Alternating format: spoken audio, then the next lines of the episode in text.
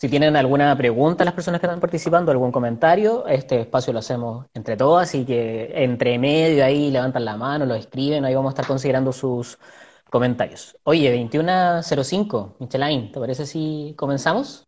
Sí, démosle nomás. Oye, eh, bienvenidos, bienvenidas a este cuarto capítulo de lo que hemos llamado Un Tecito Con. Eh, esta es una excusa, en realidad. Hemos querido conversar con con distintos colegas, con distintos amigos que creemos que pueden tener una opinión respecto a las cosas que están pasando en nuestro país.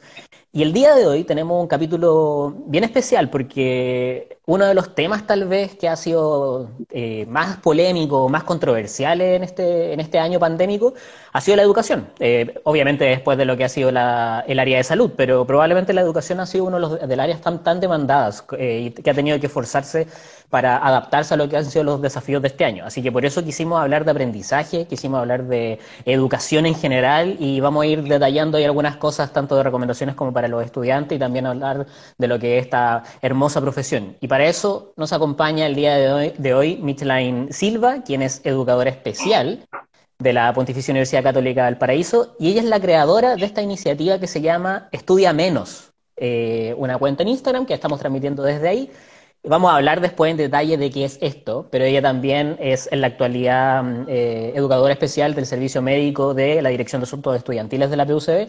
Colabora también en labores de diseño instruccional ahí en aula virtual PUCB en la misma universidad y tiene una trayectoria también acompañando eh, y colaborando en la unidad de mejoramiento de la docencia universitaria de la PUCB. Así que ¿quién más que una experta con harta experiencia en aprendizaje, en educación en distintos contextos, para hablar de lo, de lo que le señalaba? Educación, aprendizaje este año. Así que, Micheline, bienvenida y gracias por aceptar la invitación. muchas gracias. Yo feliz de compartir. Estoy un poco acostumbrada ya a, a la virtualidad, pero sin duda se echa de menos las clases presenciales, las sesiones. Ha cambiado harto con este año bueno, desde el año pasado, desde el estallido social que se ha reestructurado harto la educación, el valor que le damos a la educación ha sido súper distinto y ha cambiado todo, o sea, entre pandemia, todo.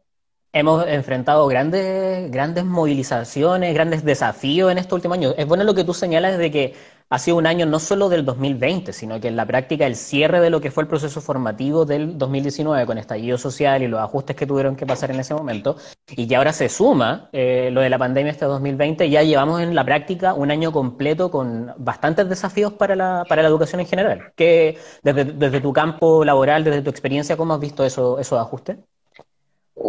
¿Qué no nos ha pasado con desde el año pasado? A, mí me tocó una trayectoria un poco breve por una escuela eh, y yo no quería como trabajar en escuela. Era como, tenía un prejuicio súper grande, más que con el espacio, como con la lógica que tiene la escuela ahora, cómo se ve la educación, el aprendizaje, me generaba harto conflicto, pero puedo decir que fue una de las experiencias más lindas que he vivido, conocí gente muy bacana, como profes muy bacanes, eh, sobre todo mujeres, profesoras así como super power, donde puedo aprender caleta, y creo que eso es algo de lo, de lo que destaco.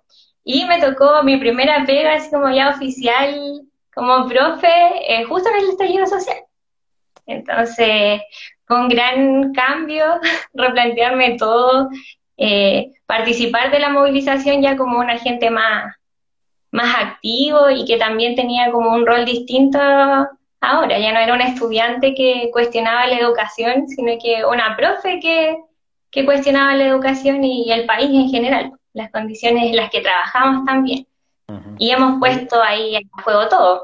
Sí, gracias. Eh, quería como conectar precisamente eso que estás señalando, porque basta ya de menospreciar, como decíamos, la labor docente, en particular en el último año, por lo menos desde, desde el gremio, yo aquí me, pongo la camiseta, la labor docente ha sido ejemplar. Eh, desde el estallido social en octubre para finalizar los procesos formativos de ese año, este año incluso comenzando con una situación muy compleja como fue cortar de golpe de alguna manera los procesos que estaban de manera comenzando y manteniendo la continuidad educativa durante todo este año. Así que eh, a título personal y aquí expresamos nuestra solidaridad y nuestro apoyo, pero irrestricto a los profesores de Chile porque este año realmente se han sacado la cresta, ha sido muy, muy ejemplar y por lo menos para mí ya em, genera mucha irritación también el que sigamos en este incluso, en estos contextos que han sido tan, tan, tan controversiales que se siga menospreciando y que se sigan creyendo que los profesores están muy cómodos en, las casas sin, sin trabajar, lo cual de verdad ni siquiera una falacia, eh, de derechamente una falta de respeto. Así que con esa, como con ese principio, con ese eh, mensaje que le entregamos a los profesores, la primera pregunta que te queríamos hacer es tal vez indagar o, consultar un poco de qué impactos podría tener un año tan excepcional en los profesores y en los estudiantes en los procesos formativos, porque incide de alguna manera en cómo tú cierras tu formación, por ejemplo, para los estudiantes de cuarto medio del 2019 y 2020, obviamente va a impactar los que están comenzando la universidad, eh, que por ejemplo en Santiago, que ya están en las fases más adelantadas, están recién teniendo como sus jornadas mechonas estos días, en noviembre, en octubre, que es una cosa casi de casi absurda. Pero, ¿cómo crees tú que impactará esto, esto, este periodo excepcional en, los temas formativos para estudiantes y para profesores a futuro? Yo creo que una de las cosas fundamentales es integrar el, el tema de la salud mental cuando enseñamos. O sea, se pasa por alto, yo creo que fue algo que no consideramos, como que en un comienzo se pensó, ah, vamos a estar en clases online, todos van a estar súper cómodos trabajando desde la casa, hasta en pijama. En algún momento, eh, muchos de mis estudiantes me dicen así como, pensé qué rico estar durmiendo, levantarte y, prender el compu y estar en clase. Claro, no, no llegar atrasado, por primera vez no va a llegar atrasado a clase.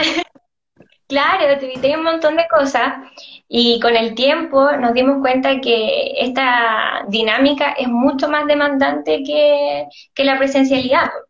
Mm. Necesitamos como esa interacción en el aprendizaje y ya no está, las jornadas son súper largas, los videos, las clases son eternas y son complejas de digerir. Como a primera impresión, súper complejo tú mencionabas el tema de, las jornadas, que eh, curiosamente podemos decir en una primera lectura, como tú señalabas, cuando nos empezamos a quedar en nuestras casas, que íbamos a tener más tiempo, que íbamos a poder utilizar de mejor manera, y se vio mucho esto de que, oye, podemos aprovechar de hacer esto, de, cumplir sueños, de ordenar las cosas que no habíamos hecho en nuestras casas, y con el paso del tiempo nos hemos dado cuenta que en realidad eh, esa como adaptación o la, temporalidad como la, manejamos también cambia bastante en el día a día, y especialmente eh, cuando se proyecta en un largo periodo de tiempo, porque ya llevamos ocho meses y estamos viendo cómo nos, enfrentamos para el próximo año, que es un larguísimo periodo de tiempo. Eh, ¿cómo, ¿cómo, por ejemplo, ahí ya podemos de alguna forma dar consejos o algunas recomendaciones que tú puedas entregar para tal vez prepararnos? Porque es cierto también que este año nos pilló de sorpresa y en una semana a otra cancelamos las clases, nos transformamos en nuestra, nos quedamos en nuestras casas y tuvimos que eh, seguir adelante. Sí, eh, yo creo que ahí lo primero es como intentar generar rutinas, yo creo que algo que se perdió como con, quedarnos en casa es esta estabilidad de las rutinas, de los espacios. Antes uno, sí, mezclaba un poco el trabajo en la casa, ¿cierto? Lo llevaba, pero era una dosis como súper pequeña pues, de trabajo. Eh, para los profes siempre ha sido una carga un poco más alta porque hay mucho trabajo extra de, de la jornada laboral que está en el colegio en el colegio haces clases, para el consejo, qué sé yo, y después queda todo eso para la casa, revisar pruebas, planificar, y quita mucho tiempo. Ahora que hemos estado constantemente planificando y volviendo a planificar. ¿eh? También, o sea, es como rehacer muchos procesos nuevamente y, y eso nos ha afectado harto. Yo creo que lo primero es como generar un poco esta rutina, un poco de estructura, como voy a trabajar en un solo lugar de la casa, voy a estudiar en un solo lugar, porque ahí, como nos dicen, afecta harto la concentración y el ánimo. O sea, es como hacer la vida en, solo en un espacio. Hmm. como ya no tenemos la micro, nada.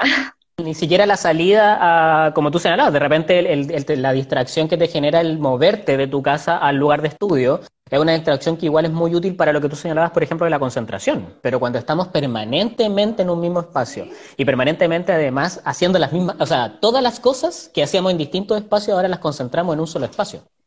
Sí, eso afecta mucho y, y hay un tema de salud mental que, que es súper importante, cómo nos hacemos cargo de, estar eh, haciendo todo en un mismo lugar, cómo nos afecta, eh, en qué cosas nos afecta, cómo se transfiere en lo que hacemos, porque al final me puedo sentir súper mal, pero eso se va a manifestar en cómo hago mi trabajo, en cómo estudio, en cómo presento mis aprendizajes, que no se tiene mucho en consideración.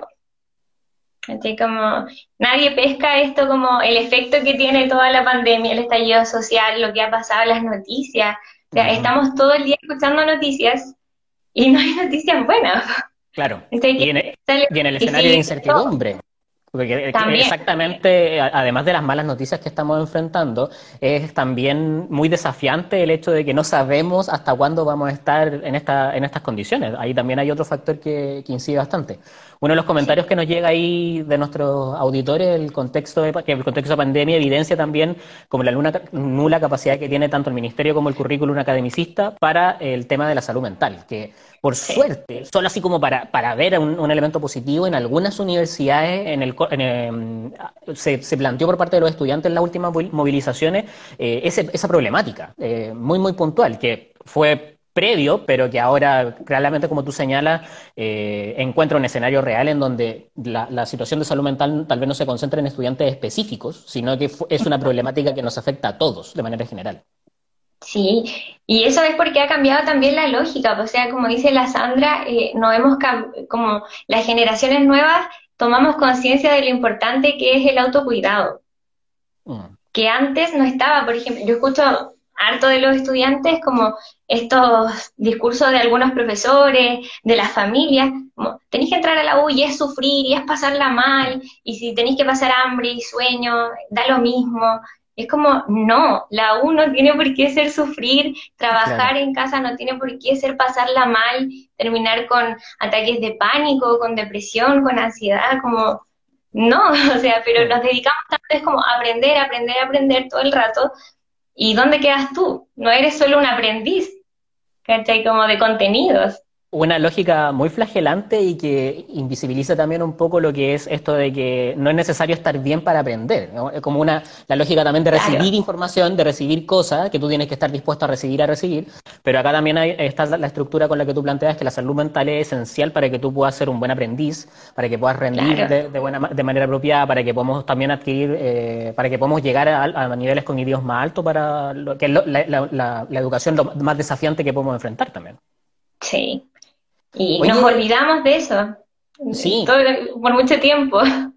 Sí, oye, vamos a estar trabajando algunos de esos temas específicos. Con el tema de la salud mental en educación, ahí tenemos para hablar muchísimo. Y ojo, también está el tema de salud mental para los profesores, porque como tú señalabas, eh, la carga laboral para los profesores ha sido históricamente alta.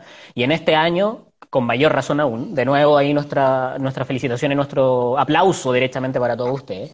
Pero hablemos un poco de, de, Estudia Menos. ¿Cómo nace esta idea de hacer este StudyGram, este blog, esta cuenta de Instagram, eh, de poner a, disposición también, eh, sintetizando y presentando algunas recomendaciones pedagógicas para estudiantes? ¿Cómo, cómo nace esta idea? Eh, bueno, tiene como dos puntos. Eh, hace poco, de hecho ayer, que conversaba con una estudiante y le conté así como una razón súper puntual eh, de por qué nació. Lo primero era como las ganas de compartir las cosas que, estaba aprendiendo, lo que había estado haciendo en el último tiempo, y dar como esto de, de como democratizar un poco estas cosas, como no todos tienen acceso, no todas las UD tienen como un área de apoyo psicoeducativo para los chicos más, más grandes. Eh, hay harto apoyo con educadoras especiales, psicopedagogas, psicólogos en colegio. Entonces se aborda solo como la niñez, la adolescencia, y después estos chicos entran a la U algunos. y ahora son más, ¿y qué pasa con ellos? Como qué apoyo les damos. Y como no están esos espacios, ahí nació un poco estudia menos. Es buena la relación que haces eh, con, esto de las eh, instituciones o, programas de apoyo que están más presentes, se reconocen con mayor facilidad tal vez en, los, en la educación primaria y secundaria, pero que en la, educación terciaria en la universidad directamente eh, eh, puede ser tan relevante. O sea, eh, es un poco, suena tal vez un poco paradójico, así como aprender a estudiar o cuestionarse tus técnicas de estudio estando en la universidad, pero puede ser muy, muy importante también descubrir de que en la práctica hemos desarrollado con falencia o con, o con posibles mejoras los procesos de estudio de manera, de manera proyectada en el tiempo. Sí, pues que venimos como de esa lógica de entrar a la U es estudiar y estudiar hasta que te aprendes las cosas de memoria y vomitar después conocimientos en una prueba y no tiene por qué tener esa, esa razón o ese motivo el estudiar.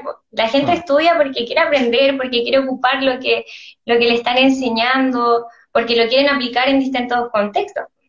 Como salir un poco de esta lógica de tengo que entrar a la U y matarme estudiando como sea, tenga o no tenga técnicas y o sea, es súper duro intentar aprender así. A mí me pasó los primeros años de U. Intenté así como todas las cosas que me dijeron, tomar café, acostarme tarde, y no me funcionaban. Claro. Que las recomendaciones como para estar despierto, las recomendaciones para estar, eh, ¿cómo se llama? Simplemente cumpliendo por cumplir, una, una lógica también muy, muy, muy pasiva. Que, que, es clásica, que es clásica también para, como para traspasarla. Oye, y profundizando en eso, eh, una de las cosas que, que, queríamos invitarte a conversar el día de hoy era como hablar de técnicas y estrategias de estudio, que tú has trabajado en, en, talleres, que, has precisamente hecho el acompañamiento a estudiantes que tienen estas debilidades. Eh, yo decía que suena como algo grande, así como una técnica de estudio, una estrategia de estudio, pero también la idea es que, como señalábamos, eh, hacernos esta pregunta de cómo estudiar, de que hay ciertos momentos en los que hay, unas, hay, hay, estrategias, metodologías con las cuales es más apropiado abordar ciertos contenidos, o también por tus capacidades o por los momentos que estás enfrentando. Así que lo primero que te quiero preguntar es como, ¿qué es, para que poder explicarlo en sencillo, eh, qué es una técnica, una estrategia de estudio, y ahí ir dialogando un poco de algunas que podamos ir trabajando y recomendando? Siempre que, hablamos como de estrategia y técnica, el conflicto así como qué quiere decir cada una, porque se parecen mucho y la ocupamos regularmente como sinónimos. Pero cuando hablamos de, aprender, de, estudiar para, para adquirir conocimientos, para después aplicarlos, es súper importante hablar como del método de estudio. y el método de estudio es súper grande, pues como hay un montón de cosas entre medio dentro de las que que más como son difíciles de cambiar son los hábitos. Ya. Aplicar técnicas o estrategias, que lo vamos a ver eh, en un ratito más, sin hábito no tiene sentido, porque es muy agotado. Ah. Y tenemos que tener el hábito de estudiar, que es algo que tampoco se enseña. Ah. Como somos una, una, sociedad, una cultura en general de, de poco hábito, poco hábito de autocuidado, poco hábito de, de alimentación, de descanso, y tenemos que desarrollar primero un hábito de estudio. Estudiar con regularidad, no estudiar tanto, si ahí está el asunto. Si tenemos un hábito como establecido, con estudiar dos horas por cada asignatura, ramo que tengamos a la semana, andamos súper, súper bien. Así como no necesitaríamos estar estudiando 20 horas, por ejemplo, antes de una prueba, que es algo que pasa siempre. Las maratones, el desvelarse estudiando. Sí, pues. Eso se puede evitar. Y el hábito asegura que funcione mejor la memoria, la atención, que estemos preparados, porque pasa mucho que vamos a clase, en la U, en el colegio, y es como llegar a una clase nueva todos los días. Mm, como, súper desenchufados, como están pasando algo nuevo, no cacho nada, no, no entiendo cómo se conecta esto con lo que vimos ayer o el lunes, como súper despistados, porque no hemos tenido el hábito. Como se pasó y se olvidó. Y después repaso eso, no sé, pues del primero de noviembre, el 30. hay que hacer un tremendo esfuerzo para, recuperar toda esa información y ponerla a disposición. Como tú señalabas, el hábito también, eh, al, construirlo, o, o, la falta del hábito, mejor dicho, aparece acá como problemático cuando estudiamos, cuando, cuando tenemos la evaluación de que en realidad retomamos todo lo que, lo que hicimos en clase, todos los trabajos que estábamos trabajando, ahora que tengo la evaluación y tengo que partir desde cero en la práctica para revisar toda esa información y ahí es que se vuelve también mucho más, más difícil. Eh, aquí la pregunta que tal vez podemos invitar a las personas es cómo defino de alguna forma eh, en esta, en esta vamos a decir como, ya tengo conciencia de que está este problema, ya tengo que trabajar mis hábitos, pero ¿cómo defino después qué estrategias eh, pueden enriquecer mi estudio? Así como, ¿de qué manera puedo definir buenas estrategias para organizar mi, mi jornada? A mí me gusta que, como pensar la estrategia como algo que hacemos siempre, uno siempre está planteando esa estrategia, o sea, cuando jugamos, por ejemplo, a mí el juego me gusta mucho como una estrategia para la enseñanza, para el aprendizaje, y cuando estamos jugando aplicamos estrategias todo el rato, como para ganar. Como quiero ganar y estamos jugando un juego de mesa, no sé, un juego en línea, y es todo el rato estrategia, estrategia, estrategia, Como, ¿Cómo te hago lo esto? Te lo voy a complementar como el ejemplo tal vez más concreto, así como el ajedrez. Uno no simplemente mueve las piezas. Claro, tiene un sentido. tiene sentido como mover cada pieza. Y esa es la idea, que planteemos una estrategia para estudiar. Si no estudiamos con estrategia, pasa algo que es como, yo te digo ya, eh, juntémonos, Sergio, en una semana más a hacer deporte.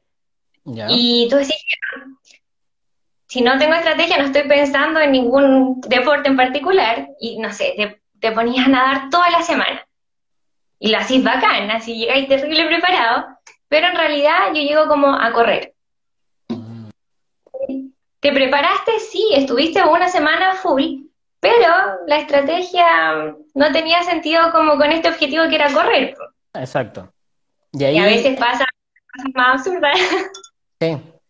No, e, e, es, cierto lo que tú señalas, que de alguna forma hacemos una acción por inercia eh, y que al fin y al cabo podríamos, eh, como tú señalabas, lo más concreto tal vez como estudiar menos tiempo, dedicarle menos tiempo a esa tarea, pero si lo definimos con una buena estrategia, tal vez el estudio focalizado va a entregar mejores resultados. Esa es la invitación que estamos haciendo ahora.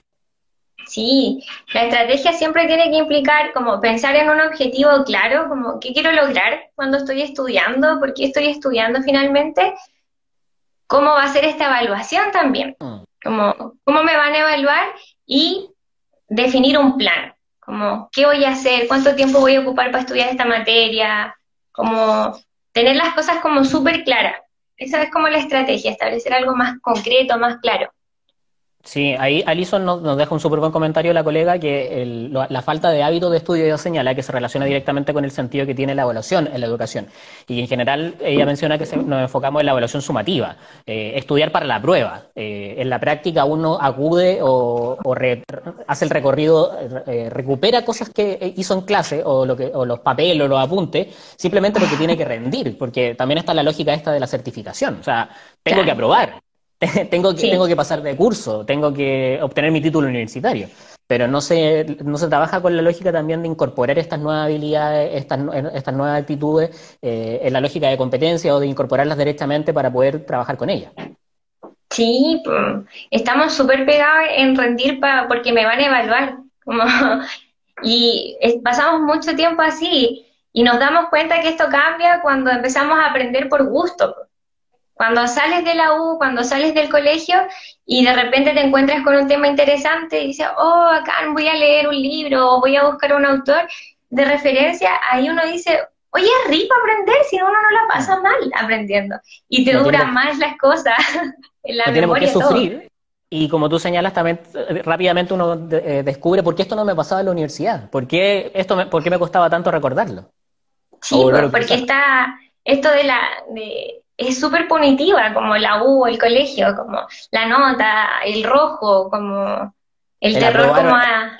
El aprobar, el reprobar, el competente, no competente, el insuficiente. Ahí hay también una nomenclatura que también podríamos incluso cuestionar como, o de repensar también, invitar a repensarla.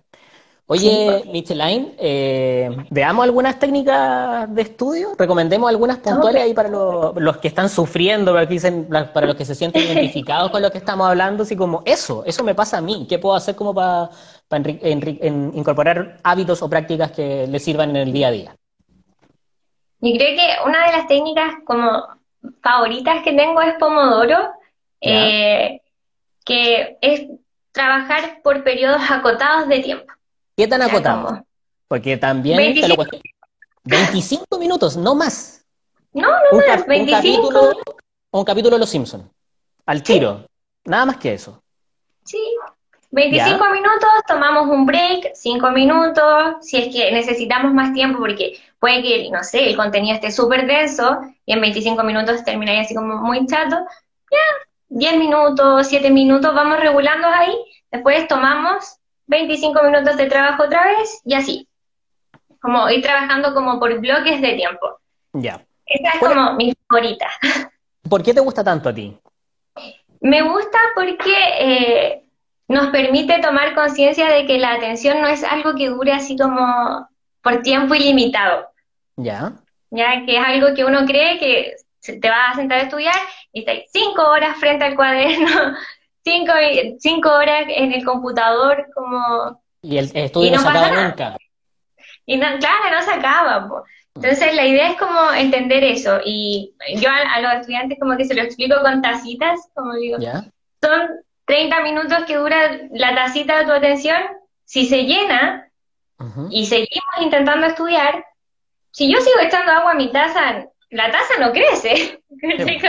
no se hace una botella gigante para recibir todo, toda esa información. Hay que esperar que decante un poquito, que baje la cantidad de agua, que me tome el tecito y después vuelvo a llenar otra vez con, con otra información nueva. Súper super buen ejemplo. Alison nos mencionaba una pregunta que eh, tal vez una dificultad para esta técnica, que también podríamos darle una vuelta.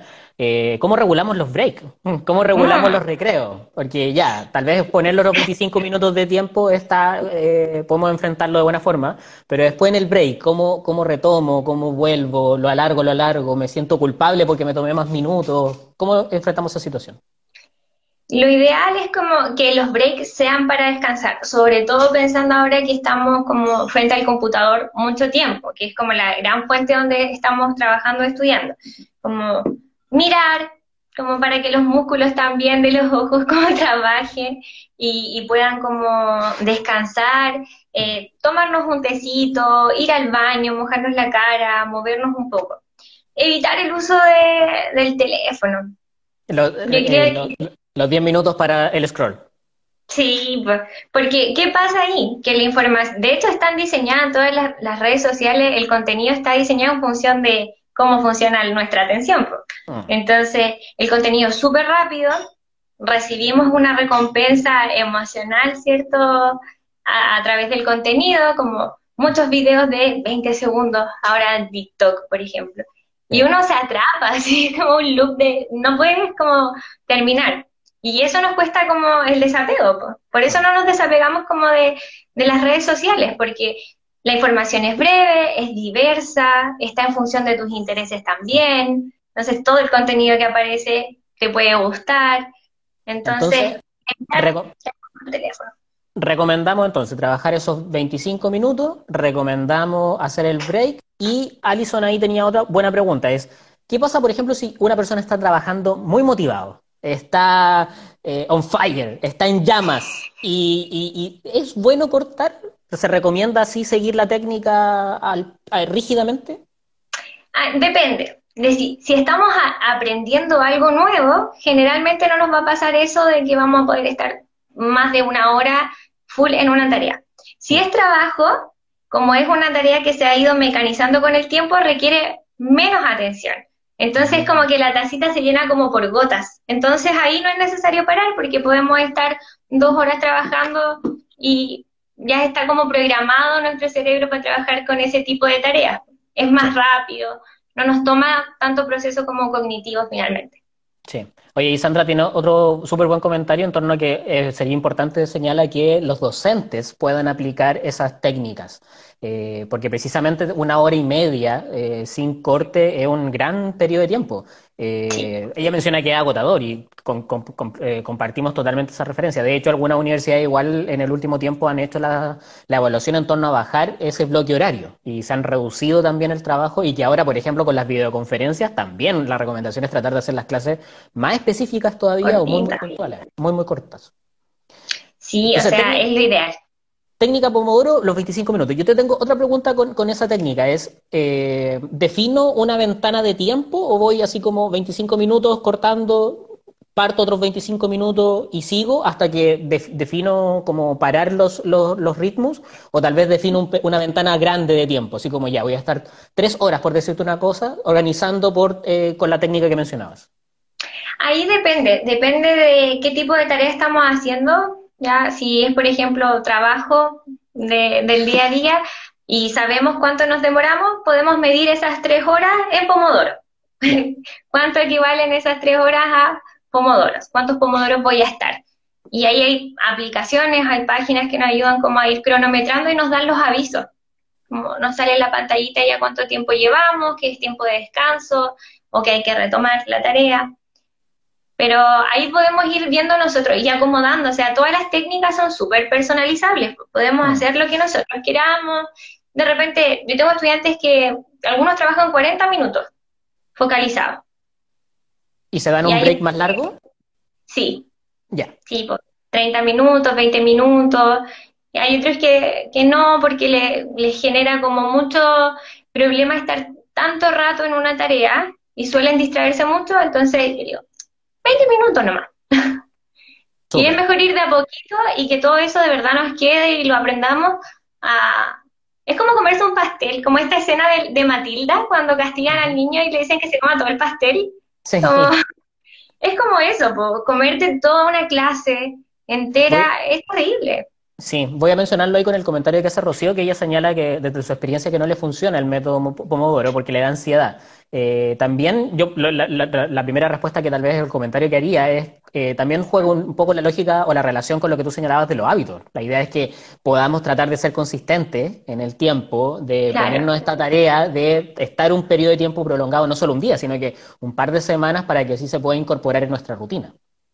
Sí, esa es la única forma de incorporar como técnicas nuevas, tenemos que ir probándola, ajustándola a, a lo que a nosotros nos acomoda más hay gente que no trabaja con Pomodoro. Sí. Ya, como, y, funciona súper bien. Eh, si somos súper ansiosas, sí. Pero a veces nos sirven ciertos como, eh, en cierto tipo de tareas. Cuando hay tareas que a mí, por ejemplo, en lo personal no me agradan mucho, o es un día en el que estoy como súper cansada y no quiero como trabajar y tengo que trabajar igual, eh, ahí trabajo por 20 minutos, 20 minutos, 20 minutos. Es bueno, ese comentario que haces porque también la flexibilidad de, las técnicas, que en ocasiones uno dice, ya, voy a tomar esta técnica y la voy a utilizar en todo, para leer, para trabajar, para incorporar las tareas prácticas y que realmente tal vez uno puede tener un set de herramientas con la de decidir, ¿sabes? Esta tarea en particular tal vez me sirva trabajar con Pomodoro para poder enfrentarla de mejor manera. Sí. Oye, lo otro que queríamos hablar también era de los apuntes, porque un clásico, por ejemplo, ya en la universidad, que son eh, escribir apuntes en las clases sincrónicas, en las videoconferencias tomamos mucho apunte, eh, los profesores algunos mandan apuntes, ¿cómo podemos trabajar con ellos? ¿Qué, recomendación podríamos hacer con ese, con ese problema, con ese desafío? Lo primero, diferenciar tomar apuntes de transcribir. Ya.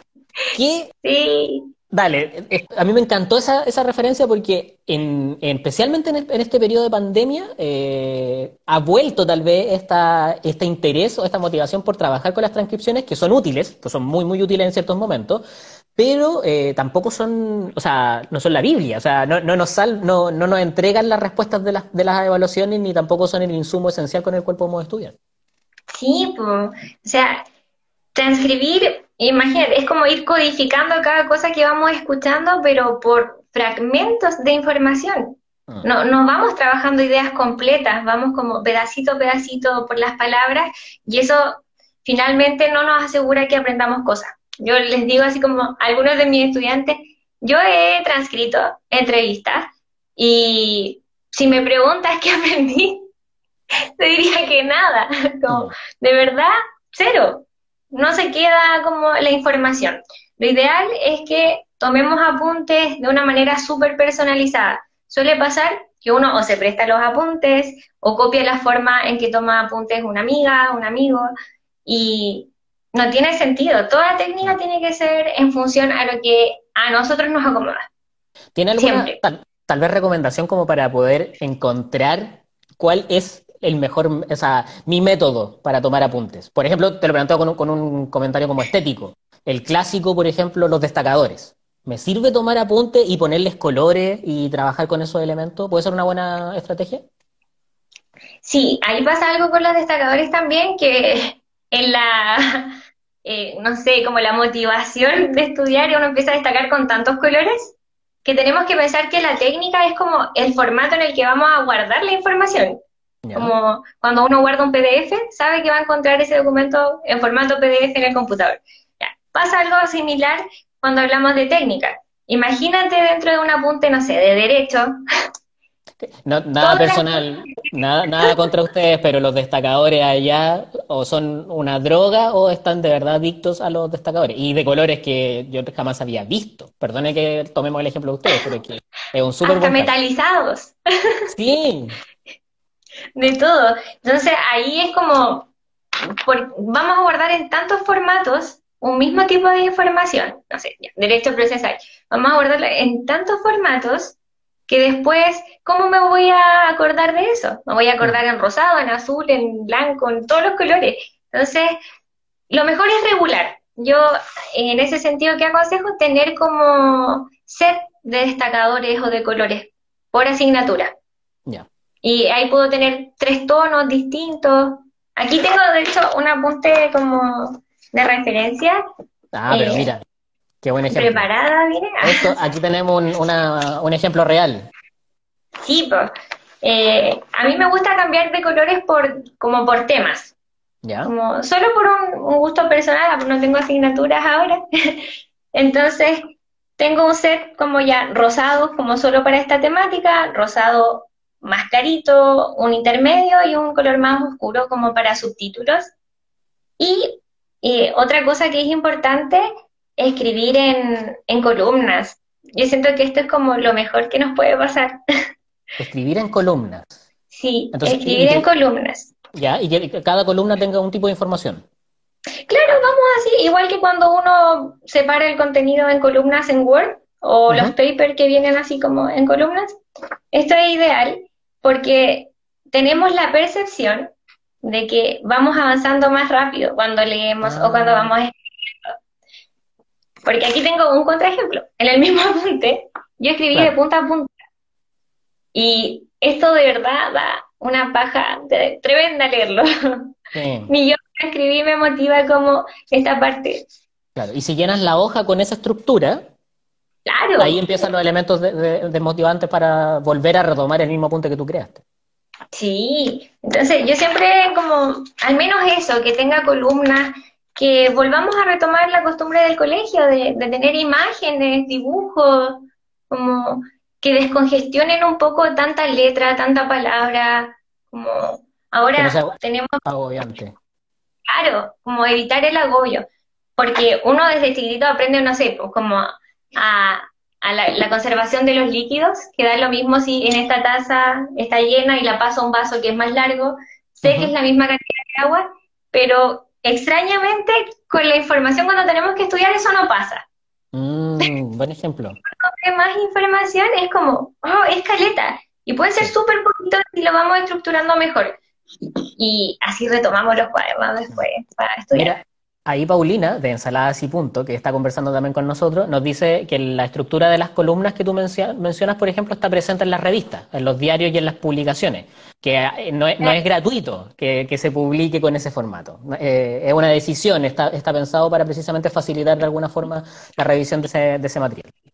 Mira, acá eh, don Nica, que está comentando con nosotros, nos dice que la mejor forma que él tiene para tomar apuntes es no tomar apuntes, interrumpir al, docente y hacerlo dialogar y que en la conversación se aprende, se aprende más. Y que acá, por ejemplo, ya que estamos en, esta, en este escenario de la virtualidad, ¿se, favorecerá la discusión en entornos virtuales eh, o es menos que en lo presencial?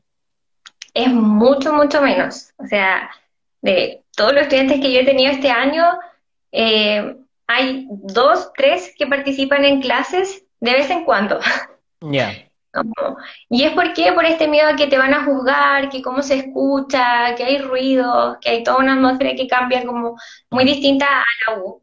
Y, o sea, lo ideal es que conversemos, porque el aprendizaje sea así, que no sea como yo hablo, tú me escuchas y escribes, como lo ideal es que haya interacción.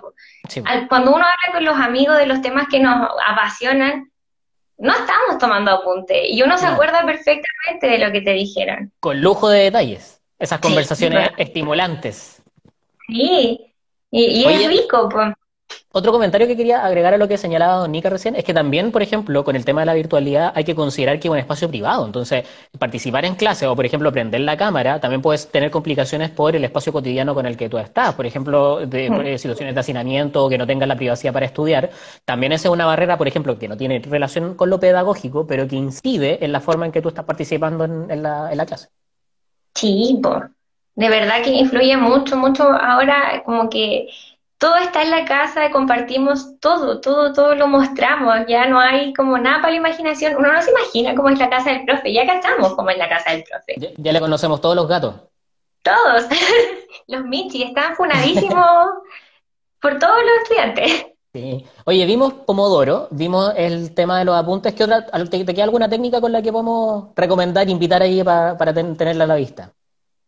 Eh, ojalá tener siempre una organización como a la vista, como organizar tanto los espacios que sean funcionales, que sean prácticos. Si sabemos que hay cosas que nos distraen, los destacadores, por ejemplo, guardarlos y sacarlos solamente cuando los necesitemos y tener organización visual del tiempo, como ser conscientes del tiempo, no tener reloj necesariamente, pero sí un calendario, un horario de la semana, organizar bien como eh, visualmente todo bien organizado, funciona mucho mejor. Súper. Eh, ahí Paulina nos comenta su experiencia que su pueblo lo hace clase y hace clases con su perro. Y los estudiantes adoran al perro. Ahí hay un elemento de, de, ¿cómo se llama? De clima de aula, voy a señalar. claro. Oye, eh, una, otra de las cosas que queríamos hablar dentro de este como escenario excepcional en el que estamos enfrentando, eh, tal vez sea bueno eh, también ayudar o tener estas conversaciones para, para tener conciencia de estos elementos de las labores de estudio, eh, tal vez pueda ser una oportunidad para favorecer tal vez la creación de estos hábitos y con todas estas recomendaciones que después también se puedan mantener algunas, ya que fueron incorporadas en este periodo excepcional, en el periodo, no quiero decir normalidad, pero en el periodo más habitual, más cotidiano. Eh, y ahí queríamos hablar un poco de la procrastinación, que se ve mucho en los memes, uno se ríe mucho, es un clásico en los estudiantes universitarios que, se, que, la asumen, que dicen, yo procrastino, me pasa, ese soy yo. Eh, y que hoy en día tal vez también, la, pregunta, la, inquietud que queríamos traspasar es, se vuelve más problemática hoy en día por lo excepcional eh, y por la incertidumbre que nos está rodeando. ¿Cómo enfrentamos, por ejemplo, hoy en día problemas de procrastinación? Primero entender que la procrastinación es como es un ciclo. Ya. hay algo que me genera incomodidad, que no lo quiero hacer por cualquier motivo, desde no me gusta hasta me anemoriza. Evito eso con cualquier actividad más placentera, luego aparece la culpa, y estoy así como chuta, no lo hice, pidiendo perdón, igual que cuando uno se emborracha mucho y está con caña, ¿cierto? En ese no, no me tomo más, uno igual dice, no procrastino más, no lo hago más, y volvemos a repetir el ciclo. ¿Ya? ¿Por qué? ¿Por qué repetimos esos ciclos? Porque hay razones por las que procrastinamos. Ya. Y ahí el tema. Eh, hace un tiempo un estudiante me dijo como una frase que me quedó súper, súper pegada y me dijo, lo que los profes ven como paja, como flojera de los estudiantes, es la manifestación de algo, mm. de algo que me pasa a mí con un tipo de tarea. Me decía, no sé, procrastino porque su clase me da terror. ¿Cachai? Porque el profe me cae mal. Procrastino de hacer un trabajo porque me siento incapaz de hacer ese trabajo. Y de tanta como emoción tan fuerte que me genera, arranco. No lo quiero hacer. La evado. La evado. Mm. La termino evadiendo. Entonces, entender que son razones que no procrastinamos por procrastinar, que no procrastinamos todos de la misma manera. Hay gente que procrastina en el teléfono, que es lo más habitual, viendo memes, ¿cierto? Pero hay gente que procrastina haciendo aseo, ayudando en la casa, porque dice, mm, es como una procrastinación menos mala. Estoy haciendo algo útil. Ahí la culpa. La culpa directamente que te dice así como ya, voy a, voy a hacer otra cosa, pero útil como tú señalabas, que por ejemplo si tomamos el ejemplo que tú señalabas del aseo, que eh, como estamos en la casa es una cuestión muy, muy, muy específica, y después termino cansándome, entonces esa, esa situación que dijiste, voy a hacer algo útil para después retomar el estudio, pero te, hago, te gastaste la energía y, sigues sin estudiar, sigues sin cumplir tu entonces ahí hay tipos de procrastinadores, no todos somos iguales, como generalmente los que arrancan o evaden es por miedo, por cosas más emocionales, por algo que nos genera como eh, esta tarea o esta clase. También están las expectativas, como lo que esperan de mí, o sea, tengo, es tema de todos los días con, con los chiquillos, como tengo a mi, a mi mamá, a mi papá, a mi familia, así como, ay, mi hijito está en la universidad y le va súper bien, y justo tenéis que dar una prueba, ah. como llenar como esos zapatos, más encima tener las expectativas hasta de los vecinos. A mí me pasó que mis vecinos preguntaban cómo me iba en la U, y yo sentía así como en mi mochila de expectativas cargando con un vecino, como que no debería importarme. Y ahí estaba, ¿cachai? Como toda esa carga, las frustraciones que llevamos también. Ahí Sandra nos da un súper buen ejemplo de hasta limpio los vidrios para no revisar. Si cualquier cosa puede ser más entretenida y atractiva en ese momento cuando no queremos hacer la tarea que derechamente no queremos hacer. Si por la razón que hemos señalado Michelain que sea, cualquier cosa nos va a parecer más atractiva. Oye, Hay un Michelain, dale, dale. Que me encanta, que habla de la, como que de la procrastinación, que tiene que ser la... ¿Un capítulo de qué? De Los Simpsons. De Los Simpsons, ya. Qué buena recomendación. Siempre voy a llegar a las recomendaciones. Sí. Oye, eh, nos hemos alargado harto con este tema, pero la gente ahí ha estado participando con nosotros. Eh, te, dejo elegir. ¿Quieres, eh, o tal vez ahí si la gente se manifiesta, porque teníamos como tal vez las recomendaciones para hablar eh, como recomendaciones tal vez para fin de año, este momento de exámenes finales, las pruebas, vamos a tener la, prueba de transición también, eh, desafío de allí también de estudio, o eh, tal vez concentrémonos en eso y ahí dejamos tal vez para que puedan revisar en tu página lo que era otro tema que queríamos hablar, que eran esto de los neuromitos, que también es muy importante para trabajar. ¿Te parece que, cerremos con las recomendaciones de, de fin de año? Sí, obvio. Como recomendaciones. Ah. estamos a fin de año, estamos cansados, ha sido un año súper agotador, súper demandante, y queremos que llegue diciembre y no queremos volver, o sea, no es que no queramos volver a clase, sino, no, señor ministro, entiéndalo, ya, ya fue, de verdad, por favor. Sí, más, sí, o sea, ni Luis Fonsi eh, es tan insistente como el ministro de Educación. ¿Qué recomendaciones podemos hacer para cerrar este año? Lo ideal es como tener organización, ya, si no la tuvimos como durante todo el año, tomar conciencia de que algo súper importante, dividir las actividades, no tenemos por qué sentarnos a hacer todo el tiro, a revisar todas las cosas que tenemos que hacer, sino que, si ya no sé, tengo 40 pruebas que hacer, cómo las divido en el tiempo, cómo las voy organizando, distribuirlas en un horario. Eh, generalmente cuando pensamos en horarios, eh, vemos un horario como de lo que dura nuestra jornada. si entramos a las 8, salimos a las 6. Ese es nuestro horario. Pensar las 24 horas del día, como marcar las horas de sueño, el almuerzo, una hora como de decir, ya, a esta hora me voy a desconectar de la del trabajo, no voy a hacer nada. Y Exacto. Sí, por, por último nos podemos dejar un margen de media hora, así como si es que estoy motivadísimo y me paso. Pero pensar que el día tiene 24 horas y que en esas 24 horas podemos hacer muchas cosas y vamos optimizando los tiempos de trabajo. Y dejar espacio para la procrastinación entre medio. Como la procrastinación hace súper bien, es necesaria, surgen muchas ideas. No sé, yo siento que todas las cosas que he creado que no tienen que ver como eh, con el hacer mis sesiones, por ejemplo, en, el trabajo, salen de mi procrastinación, de estar, yo le digo a, los chiquillos, como de estar echada el sillón rajándome la guata, así. Mm.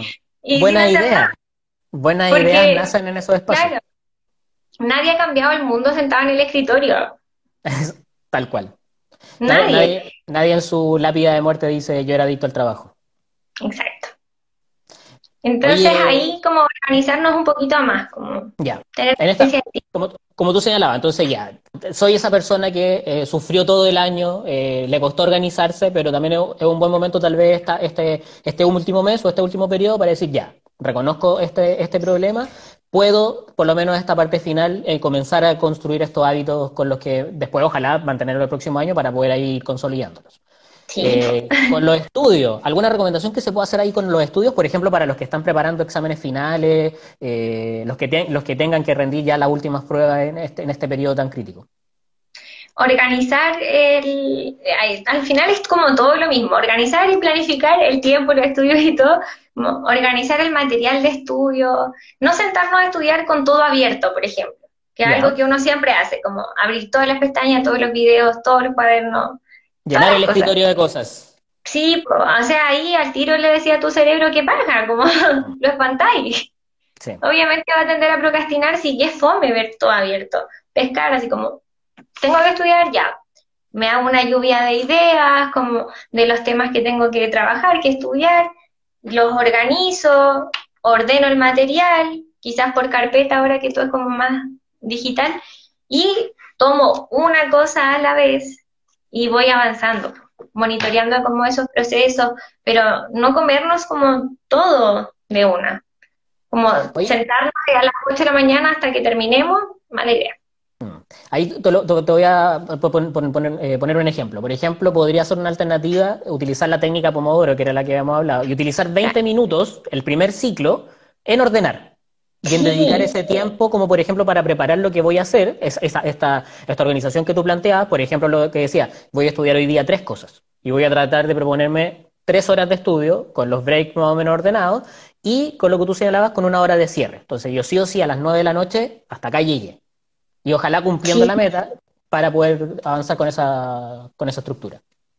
Lo ideal es como siempre unos 20 minutos, como decías tú, ordenar, eh, gestionar el espacio y que sea agradable, siempre generar una atmósfera para estudiar. O sea, no existe como cuando uno entra a Pinterest o a, buscadores de imágenes y pone escritorios, te aparecen unas cuestiones maravillosas, como mm. súper lindas, que dice, oh, me encantaría sentarme ahí a estudiar, como qué rico. O esto de estudio como en cafetería, en un contexto más cierto cotidiano, te dan ganas de estudiar porque te genera una sensación, hay un ambiente que te envuelve a, querer hacer algo.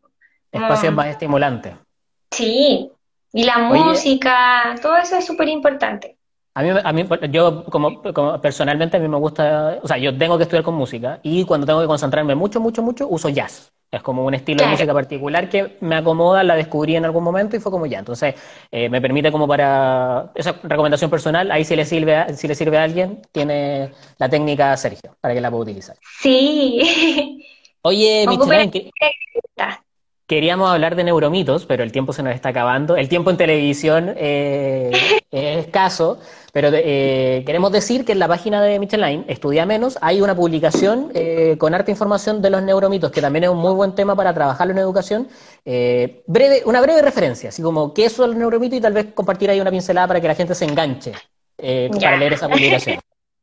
Bueno, los neuromitos son, así como a, grandes como palabras, ¿cierto? Interpretaciones erróneas de cosas que se han investigado.